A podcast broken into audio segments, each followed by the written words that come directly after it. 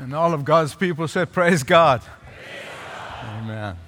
Before I bring the message, I just want to remind you as we've been blessed last Wednesday with the core ministry, with discipleship and intergenerational, as we packed the place last week, I want to have our prayer time, our uh, prayer warriors who are here faithfully Wednesday after Wednesday. We're going to move it here into the sanctuary, believing that God will fill it. Amen? So we got God bless both places as we disciple and as we pray uh, for disciples that God will bless us and we'll, I'll be here with you uh, praying on Wednesday night in the sanctuary. You know, I talk about prayer. I couldn't help but think this week of how some people see prayer as a burden. Um, there are others who find prayer time and I'm talking about one on one prayer, not the public prayer, as, as difficult to concentrate and focus. Uh, I know there are also others who kind of drag themselves into their time of prayer. Others still fall asleep halfway through their prayer. And others are nervous laughter, but I know this is true. I used to date a girl who used to sleep halfway through the prayer. I, I would say to her, I said, uh, this is back in my wild days, and I would say, you know, pray in the morning, not at night. Because she said, I wake up in the morning, I just said, Amen. but, you know, I understand, and I, have I've been around to, to understand all these things, but the, the interesting thing is, I've also saw how the moment we hit uh, an illness, or financial trouble or a loved one is in trouble, all of a sudden, prayer becomes easy. Uh, we cannot stop praying. I mean, we, we, in reality, is this discipline of daily time in prayer, a daily time of intimacy with God, with our Heavenly Father and the Lord Jesus Christ is the most important thing you can do in life. Not one of, but the most important thing you can do in life. Uh, far from being, prayer being an, an emergency line that you only use or activate in times of emergency, um, or a means by which you think you can persuade God or cajole God to give you what you're asking for. The opposite is true. It is your innermost secret for power, for living. And that is why Satan takes prayer very seriously. Actually, Satan takes prayer of the believers more seriously than some of the believers do. Uh, why? Because Satan knows that your daily intimacy with God is your key to this power for living. He knows that your prayer time is your secret to daily victory over Him. and that is why Satan knows that. And listen to me uh, if he can cut your power supply at the source, my goodness, he will do everything possible to stop you and distract you from having this time with God. Now, here's a fact. Here's a fact. Your prayer time, your intimacy with God on a daily basis is when Satan is busiest. He really, that's when he really is working hard, scheming, plotting, planning. He wants to know how to stop you. Now, we all know from the scripture how our Lord Jesus Christ got up early in the morning and spend time, the first fruit of the day, with his father. It's very clear from Scripture. And when God did his work in my life, that's when I switched and tried to follow the model of Jesus, first fruit of the day. Well, guess what? the disciples are watching him day in and day out. He gets up early in the morning, goes in there, spend time with his heavenly Father and, and, and they, they see this and, and they're watching this, and, and, and they probably were asking each other, what does he do all this time? what does he say all these times? Because you see, they were mystified. They were really intrigued by how our Lord Jesus, the Son of God, spending time with his own Father. Eh, but why were they mystified? Why? Because Jewish men of their generation, uh, they were taught to pray things by rote.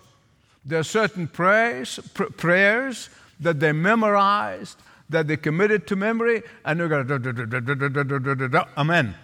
This is how they, they, they were. This is the way they were trained.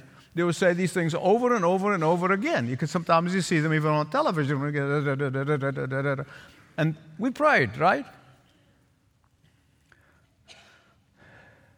As I said, these are often prayers that learned recite by rote. But to spend that long time to commune with the Father, that was very new to them. This is something they really did not see before and, and could not comprehend. So one morning, they finally said, okay. and you find that actually in Luke chapter 11, verse 1. They said, all right, teach us how you do that. we want to know how you do this. We want to learn, we want to learn how to pray. Teach us how to pray like this. Uh, even teachers like John the Baptist, who taught his disciples to pray different from that of the Pharisees and the ritualistic Jewish prayer. But the very first thing the Lord Jesus said to them is that you do not make the mistake of the Pharisees. That's the first thing you need to learn about prayer. Do not, do, do not pray like them. Do not make that mistake.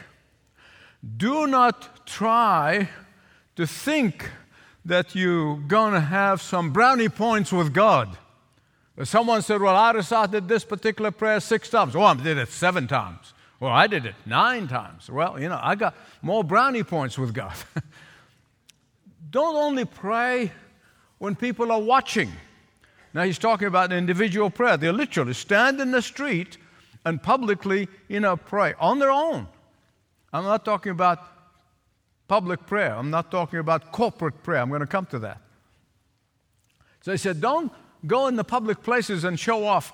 He said, find a quiet place and there spend time in that quiet place where no one is seeing you and be in intimacy with my Father. As again, Jesus is not undermining corporate prayer because it's all in the scripture, the promises. When two or three are gathered together, and when do not forsake your assembly, and all on and on and on. So he was not talking about corporate prayer, public corporate prayer. He is talking specifically about the vital importance of having a one on one time quality time with the Father, praying, and in intimacy with Him. Then he goes on to teach them what has become the most familiar prayer. Hello. It's the most familiar prayer. I'm going to say something that may offend some of you, I hope not. It's probably the most abused prayer. I've seen it through the years in different cultures. Uh, as most abused prayer by some Christians. It's what we call, Jesus did not call it that, but we call it the Lord's Prayer. It is not the Lord's Prayer. So from now on, don't call it the Lord's Prayer, okay? And I take the blame for it. Blame me. Somebody named it the Lord's Prayer and stuck. but this is truly the disciples' prayer. Say that with me. It is the which Jesus taught the disciples how to pray. But not just to recite it. Um, amen. And I know that some traditions would say if you get into trouble, just recite the Lord's Prayer. If you think you're going to die, recite the Lord's Prayer. Now, he is saying to them, listen to me, please, this is the pattern that you should follow when you pray. When you pray. This is the list of priority of how to pray. Don't just memorize it and rattle it off when you're in trouble. He is saying, follow this pattern of priority. Follow this blueprint for prayer. As you're building your prayer life, have the blueprint there. But don't make it all the prayer that you pray. This is the architectural prayer uh, uh, blueprint, but it's not the building. You build your prayer life following the blueprint. But what happened through the years, unfortunately, the human nature the way it is, the very thing that Jesus warned against, the very thing that he warned against, is what happened with so called the Lord's Prayer. In many traditional churches, as a young boy, I used to go and visit. I wasn't growing up in some of these Orthodox churches, but my friends did, and I would go, and the priest would literally say, Our Father, and then, blah, blah, blah, and you can't even hear what he says. And then you hear the, everybody said, Amen. I've seen it. In fact, I was thinking about this modern story of abuse of the Lord's Prayer that know it as the Lord's Prayer uh, that took place between two very famous brothers. I won't mention names, but they're well known from New York, ended up being big moguls in Hollywood, and this is back in the uh, middle of 1900s. And, and the two brothers were having a heated debate and in that heated debate, and who's really better than the other, and went on and on, and then said, said, I bet you don't even know the Lord's Prayer. And the other brother said, Of course I do. He said, Really? Well, say it. And so the brother said, Now I'll lie me down to sleep. I pray the Lord my soul to keep. If I should die before I wake, I pray the Lord's my soul to keep. Well, his brother was absolutely mesmerized. And he said to him, he said, Well, I apologize then. I didn't think you'd know it. Beloved, what we call the Lord's Prayer, what is really the Lord's Prayer, not the disciples' prayer, but the Lord's Prayer is found in John's Gospel, chapter 17. It's what we call the high priestly prayer. That is the Lord's Prayer. The Lord kind of pulled the curtain and let us see how He prayed to the Father. In fact, a few years ago, I preached a whole sermon on this high priestly prayer. One more thing before I get to this pattern or that blueprint on which we build our prayer life. the one thing I will appeal to you, plead with you to do with this blueprint is that you must give it adequate time. You must give it adequate time. That means that you reflect on every sentence in that blueprint. Not rush through it you can build your own words. You can build your own prayer structure as you reflect on every sentence in that blueprint. Second thing I want to tell you is give this blueprint adequate space. Give it adequate time, give it adequate space. What do I mean by this? Apply each sentence and fill in the space fill in the space. I'm going to show you. So I'm, I'm going to show you. In fact, we're going to take 10 weeks for me to show you. Adequate space. Each, apply each sentence. Fill it with the space with your own adoration, with your own petition, with your own confession, and make it so personalized that would be between you and your Heavenly Father. Indeed, uh, as I said, I'll show you throughout the series of messages. So let's start where Jesus told us to start Our Father. You say that with me? Now, I got to confess to you, when I pray the disciples' prayer, I really dwell on those two words, maybe longer than any other as we go through sentence by sentence.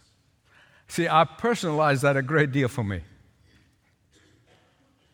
Because my Heavenly Father, my loving, caring, gracious Daddy in heaven,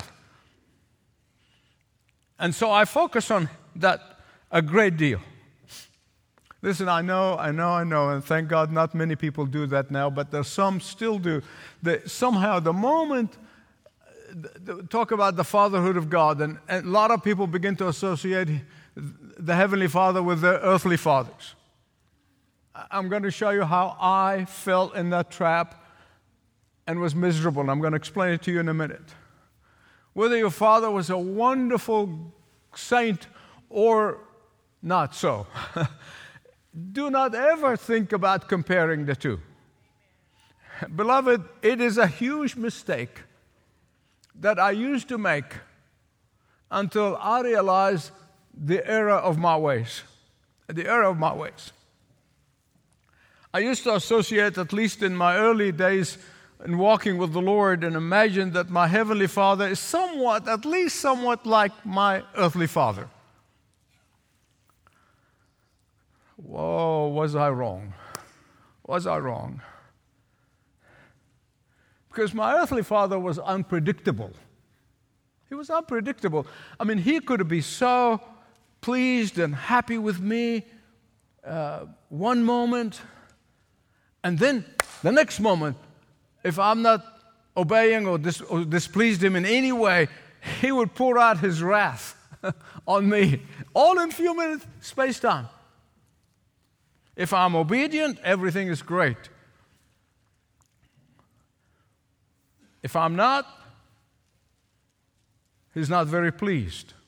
In fact, when I displeased him, I mean, he can whack me so hard that it, I would see stars. I remember Billy Graham years ago, he said, you know, they were talking about spanking kids can warp their personality. He said, My parents whacked me a lot. He said, It did not warp my personality, it warped a certain part of my anatomy.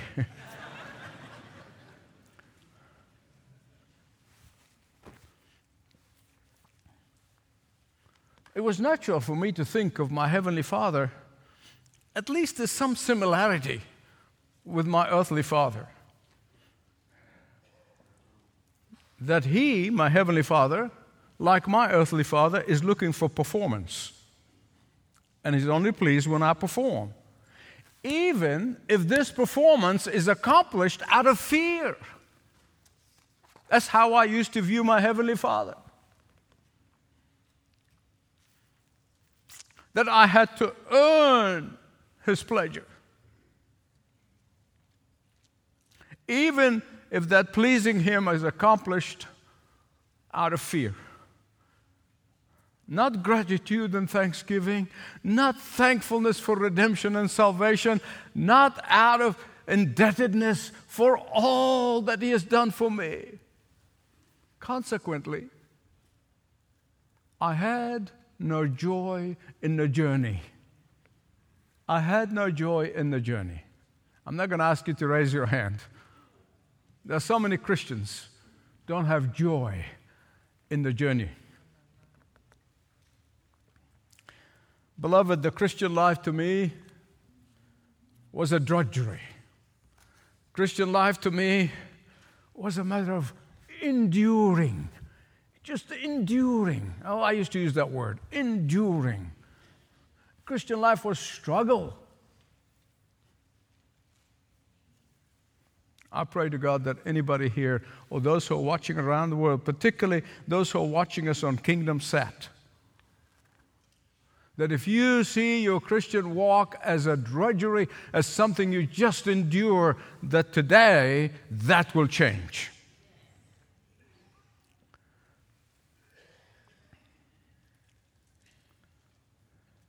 Now, beloved, once I faced my erroneous thinking, once I faced my erroneous thinking, I discovered pleasure and a delight in serving Him.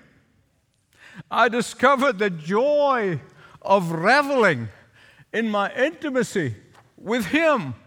I discovered the joy of basking in His fatherhood his willingness to love me, His willingness to call me, His willingness to choose me, His willingness to die for me, His willingness to constantly supply all of my needs, His willingness to give me endless supply of mercy and grace, His willingness to provide me daily with power for living victory in times of temptation, wisdom in the time of desperation, fellowship in the time of loneliness and direction when I don't know which way to turn.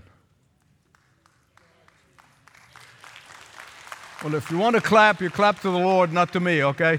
You're going to clap to the Lord, go ahead and do it. Don't clap for me. Amen. Just praise Him.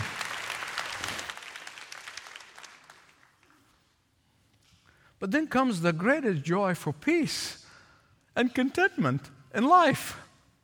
And that is knowing that my Heavenly Father, He will never, never, never let me go. And this is because of Jesus. You see, Jesus is the only one who makes it possible for us to call His Father our Father. It's the only way. There is no way you can call God Father without Jesus. In the Gospels, Jesus called his Father, Father, more than 70 times. And if we now can call his Father our Father, is because Jesus has spiritually taken us into himself. Listen to me. For Jesus alone Jesus and Jesus alone, let me repeat, Jesus and Jesus alone is the faithful, obedient, perfect, sinless Son. In truth, Jesus and Jesus alone could call God Father, my Father. We just come in on his coattail, on his coattail. And that is why Paul could say, Galatians 3 26 and Galatians 4 6, we are all sons of God through faith in Jesus Christ because you are sons. God sent the Spirit of His Son into our heart, the Spirit who called out, Abba, Father. Can you comprehend the amazement of those verses when you go home, read them? By faith, in Jesus, we are called sons and daughters. Isn't that amazing? Of the mighty God, the creator God, the powerful God. We're sons and daughters because of Jesus. Listen to me, please.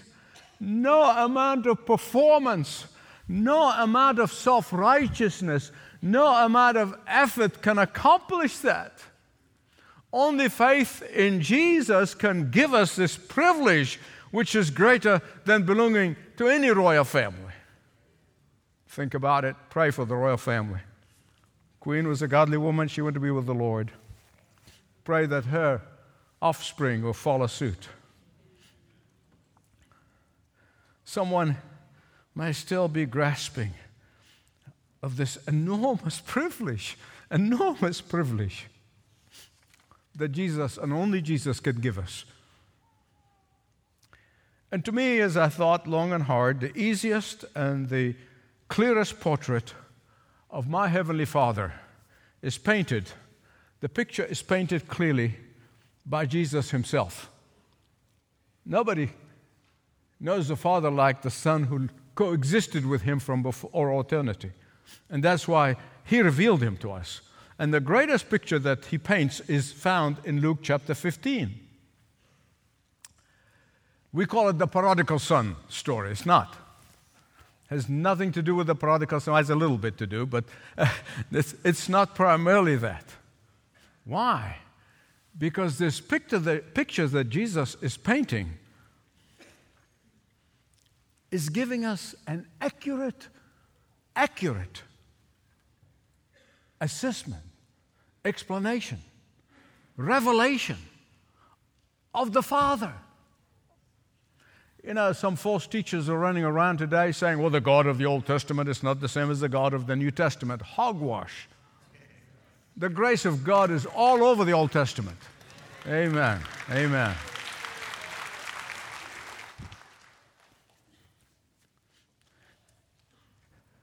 I'm convinced that the main reason Jesus tells this story, so called of the prodigal, is to paint a picture of the Father. Um, now, remember those hard headed Pharisees were standing there listening to Jesus. That's whom he's addressing. It was not the disciples. He was speaking to the hard headed Pharisees who made up their own mind of what God is like and they run with it. So he's painting this picture for them. And they were listening to the story. and as they were listening, they were not buying. They were not buying one bit. Luke 15, if you want to follow it with me. It's a very familiar story, very familiar story. As I said, we refer to it as the story of the prodigal. Because if you look closely at the context, you will discover that both the, the two boys were part of the story, but a small part of the story. Always, when you see, particularly in the Hebrew writing, when the first thing, the first sentence is the most important one. The first sentence is the priority for the rest of the story. And so, what is the first sentence? Verse 1, Luke 15 1. There was a father who had two sons. Where's the priority? The father. Are you with me? Please say amen. amen. Some of you are there, I know I can hear you breathing. Listen, without minimizing or taking away from the vital importance of what the Father did, it's not even primarily about what He did, it's about who He is. Are you with me? I, I plead with you, just don't miss this one. The story from beginning to end is about the Father. It's about the character of the Father. It's about the demeanor of the Father. It's about the thought pattern of the Father. It's about the motivation of the Father. So it's not primarily what he did, but it's about him, his character, his demeanor, his thought pattern, and his motivation.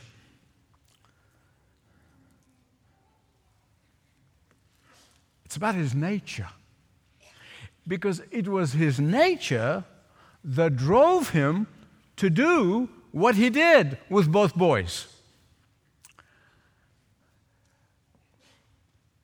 And if you miss that, you miss the depth of the ethos and the passion of your Heavenly Father.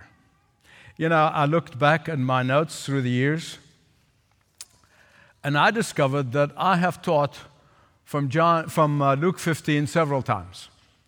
And every time it was a different facet because it's such a rich portrait that our Lord Jesus. And then I thought I could preach four more sermons and be all four different facets again. It's such powerful, multi-dimensional story that he gives us, but it's a story in order to show us what the Father is like. I pray to God, I really pray to God that you never call your Heavenly Father Father in the same way again after today. Amen? I pray that you will never take those words for granted ever again. The word Father. As I said, the first thing that shines brighter is the character of the Father. Jesus' Father, who is now our Father who believe in Jesus, who love our, put our faith in Jesus. You cannot escape this. Listen carefully. You cannot escape this. You cannot escape His loving care. You cannot escape His compassion and His patience. You cannot escape His long suffering and His slowness to anger. You cannot escape the, His quickness to forgive. Ah, but don't miss what this father did not do. Say that with me. Did. See, we'll see what he did. It was his character drove him to do. But I want to see, I want you to notice what he did not do. This is very important.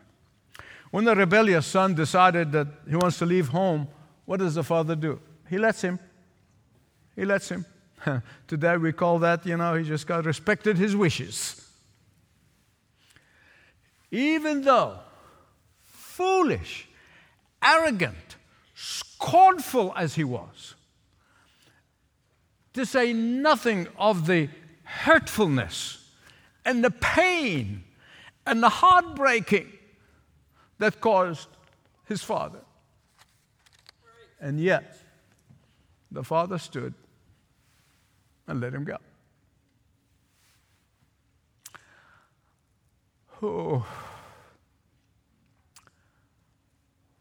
Once he left the father, what did the father do? He waited. He waited. And then he waited some more. He could have sent some Green Berets, bring him back. He could have sent some private detective, just keep him informed what's happening. He could have tried to influence him long distance, but he did nothing to pull him out of the pigsty. The pigsty is the worst place to be for a Jewish boy. Now, beloved, that's not being heartless on the part of the Father. No, no, no, no, no, no. It's not being unconcerned. Absolutely not. Uh, it's not being uncaring. No. On the contrary, he longed for his son. Both sons. But listen to me, read my lips. He would not bend the rules by a quickie forgiveness. Are you with me? He would not bend the rules. There are a lot of people out there saying, well, you know, God forgives them, doesn't matter. He just grace will cover it, sin to your heart's content. Oh my goodness. What a sad state of affairs in some churches. He would not bend the rules. Please listen to me. The Father knew that without repentance, forgiveness would be meaningless. What about you? What about you? When you pray, My Father, our Father, do you take time to comprehend his graciousness, His patience, His wisdom, His kindness, and yet His fairness, His sense of justice, His unbending and uncompromising of the rules. He waited for him. Waiting for what? He was waiting for true confession uh, he was waiting for true acknowledgement of his sin, for true repentance, waiting and longing for the boy's heart to turn back to the Father, and this time he will please him out of gratitude. This young rebellious son could not be restored to his father until he first realized his own desperate need. Are you with me? His own desperate need to come to true repentance. And I'm emphasizing this because there's so much cheap grace are being preached in America today.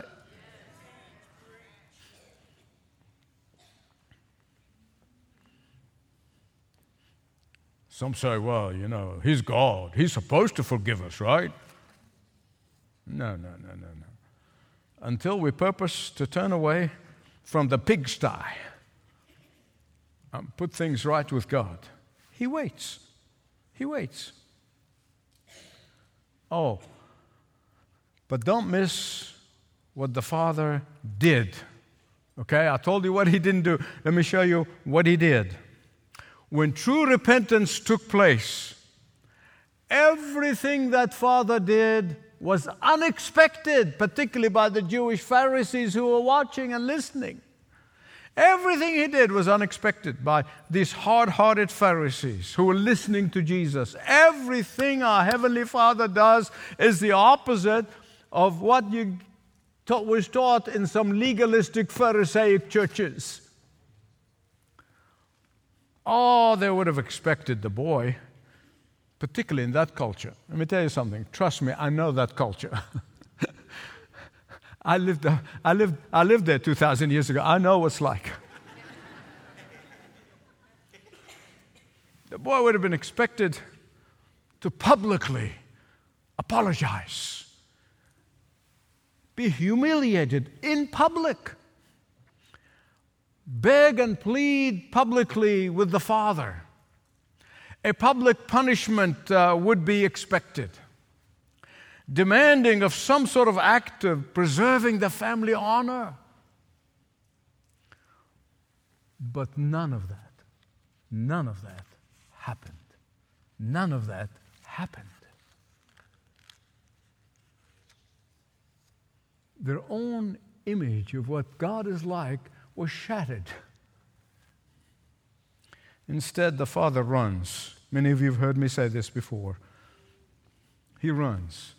This is the worst humiliation for a dignified man over 30 in the Middle East to do run.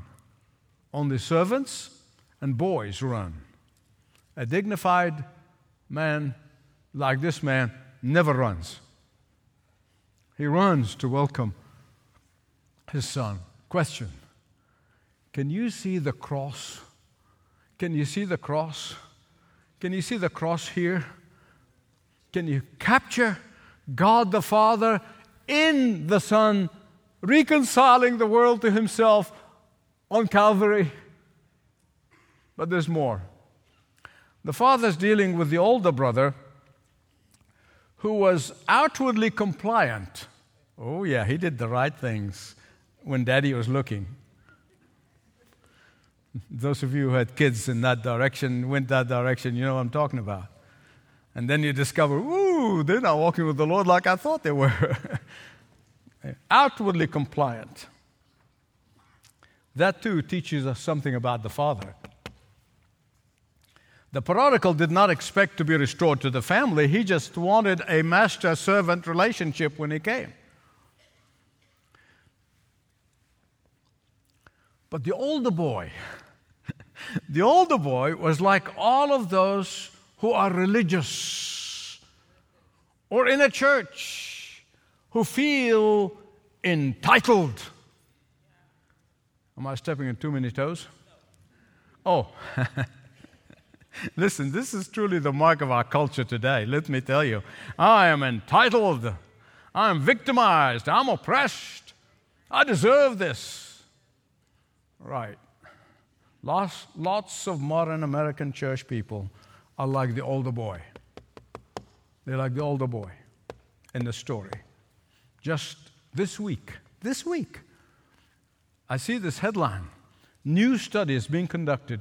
One third, one third of senior pastors in America believe that good people can earn their way to heaven.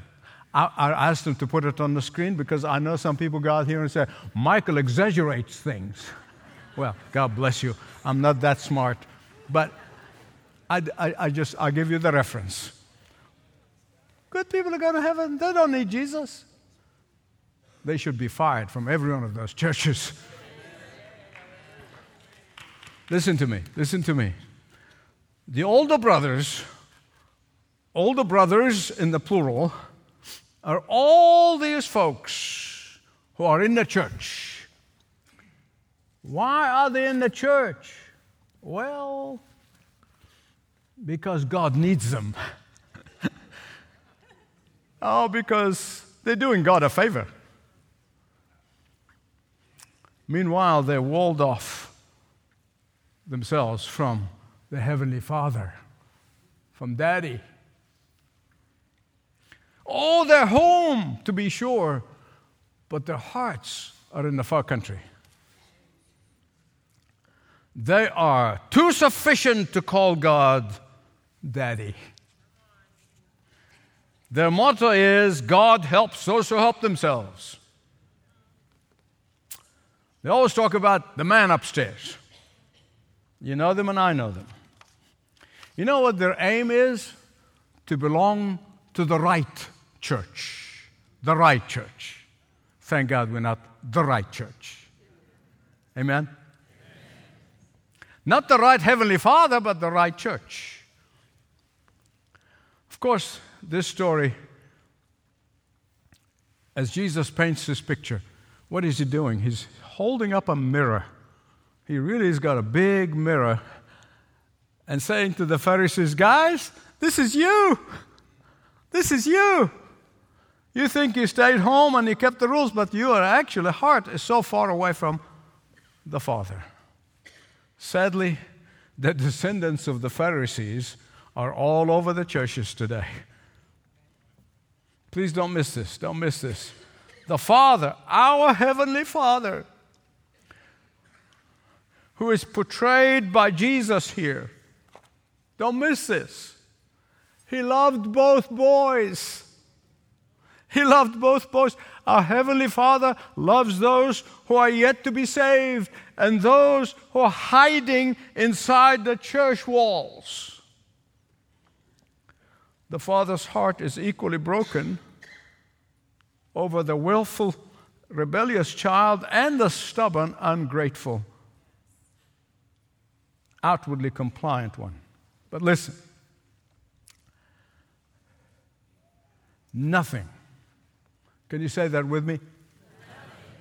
Nothing, nothing will make the Father stop loving both until they come into real relationship with Him.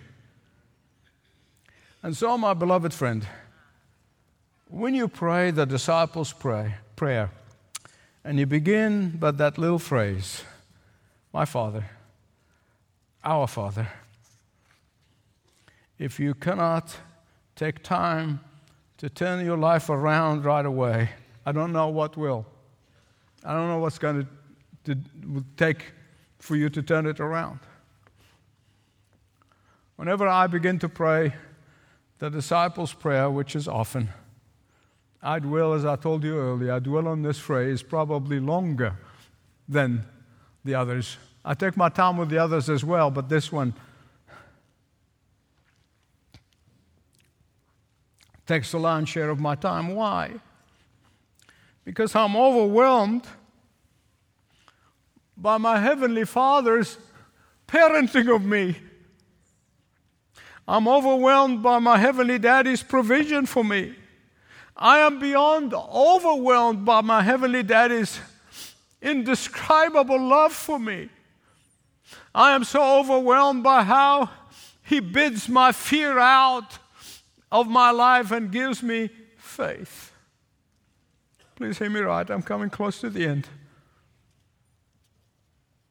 I happen to know and academically studied all the other religions and I think I'm safe in saying, not most of them, probably all of them, all of the religions that I have studied, these people are terrified of their gods. They are terrified of their gods. And they offer them all sorts of appeasement sacrifices to, to just keep them off their back. Oh, but not with our Heavenly Father. We adore Him, we worship Him, we revere Him, we bow to Him. But we don't fear Him. In the fear, terror, I'm talking about. Because I know that with Him, whether I understand it fully or not, it doesn't matter. All of my hopes, all of my dreams, all of my circumstances, all of the events in my life, they are working together for the good of those who love Him. My Heavenly Daddy gives me all the hope and confidence I need to banish all uncertainty. Not only that, while I pray, my Father, I remember immediately that He is with me and His companionship is 24 7. Uh, when I wake up in the middle of the night, when I'm wrestling with issues, when I'm seeking His wisdom, when I'm facing temptation, He is there. For He has promised never to leave us nor forsake us.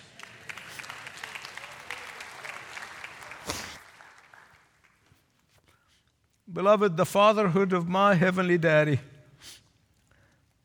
which become only possible, I keep repeating because it's very important, become only possible because of the shed blood of Jesus Christ, is everything to me. As I pray the disciples' prayer, I take my time speaking to my heavenly daddy. I tell him how thankful I am that I can call him Abba. Say it with me. Abba. My earthly daddy did not understand me, but he does.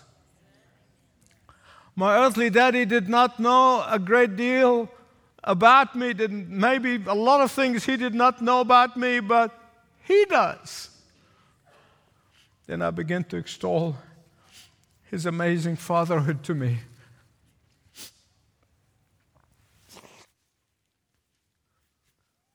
His availability to me, his kindness to me, his generosity to me, his graciousness to me. He is far greater than any father that I could ever hope to have. Then I began to pray Father, help me to be like you. I'm far from it. Let me tell you, I'm far from it. But it is my daily prayer to be good and kind father and a grandfather, to be good and kind friend and pastor to many, to be good and kind brother to many, to be generous and yet fair, to be loving but never compromising his truth, to be kind and yet just. I love you, Heavenly Father. Say that with me. Our loving Father,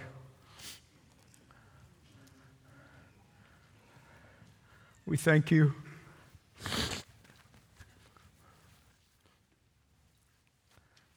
That this table that we're about to celebrate is a reminder that it is Jesus and only Jesus, through his shed blood on Calvary, made it possible for us to have intimacy with you.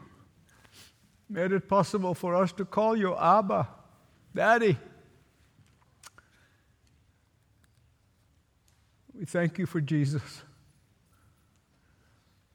We thank you that he gave his life willingly and voluntarily. We thank you that you gave him up for our sins.